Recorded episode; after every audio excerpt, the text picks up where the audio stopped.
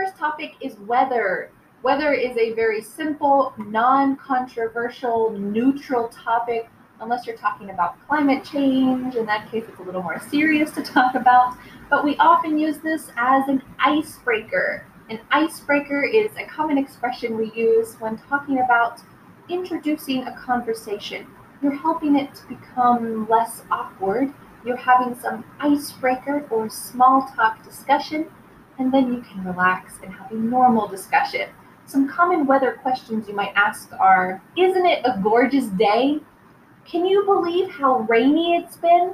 Is it hot enough for you? This last one is might seem a little strange, but it is a silly or humorous way to address how extremely hot the weather is, or maybe extremely cold. If you say, Is it cold enough for you? you're joking about the extreme temperature that you're experiencing, and it's a light way to introduce a conversation.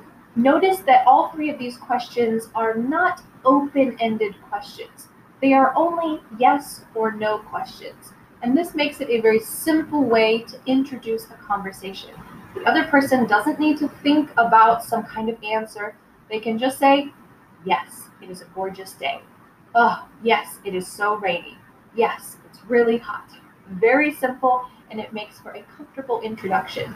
If you would like to learn some more ways to talk about the weather, I made a lesson completely dedicated to the weather 100 expressions for talking about the weather, and you can watch that lesson up here to expand your weather vocabulary. Our second small talk topic is where you're at or your location. Now, you need to think about this, of course, in an understanding way. If you are at a hospital, you might not want to ask these questions because if you say, Do you come here often? and they're at the hospital, it might be a little bit too sensitive to talk about. But you can use these questions for any type of location like a park, the zoo, a library, a museum, walking down the street. you can use these for most daily life situations. So let's imagine that you see someone who you've met a couple times but you don't know that well. You might talk about where you're at and you might ask, This place is great. Do you come here often? How long have you been coming here? Do you live near here? If you're at a dog park, these are pretty common in the US. People bring their dogs and their dogs can run freely together. Well, great. You already have something in common because that other person probably has a dog.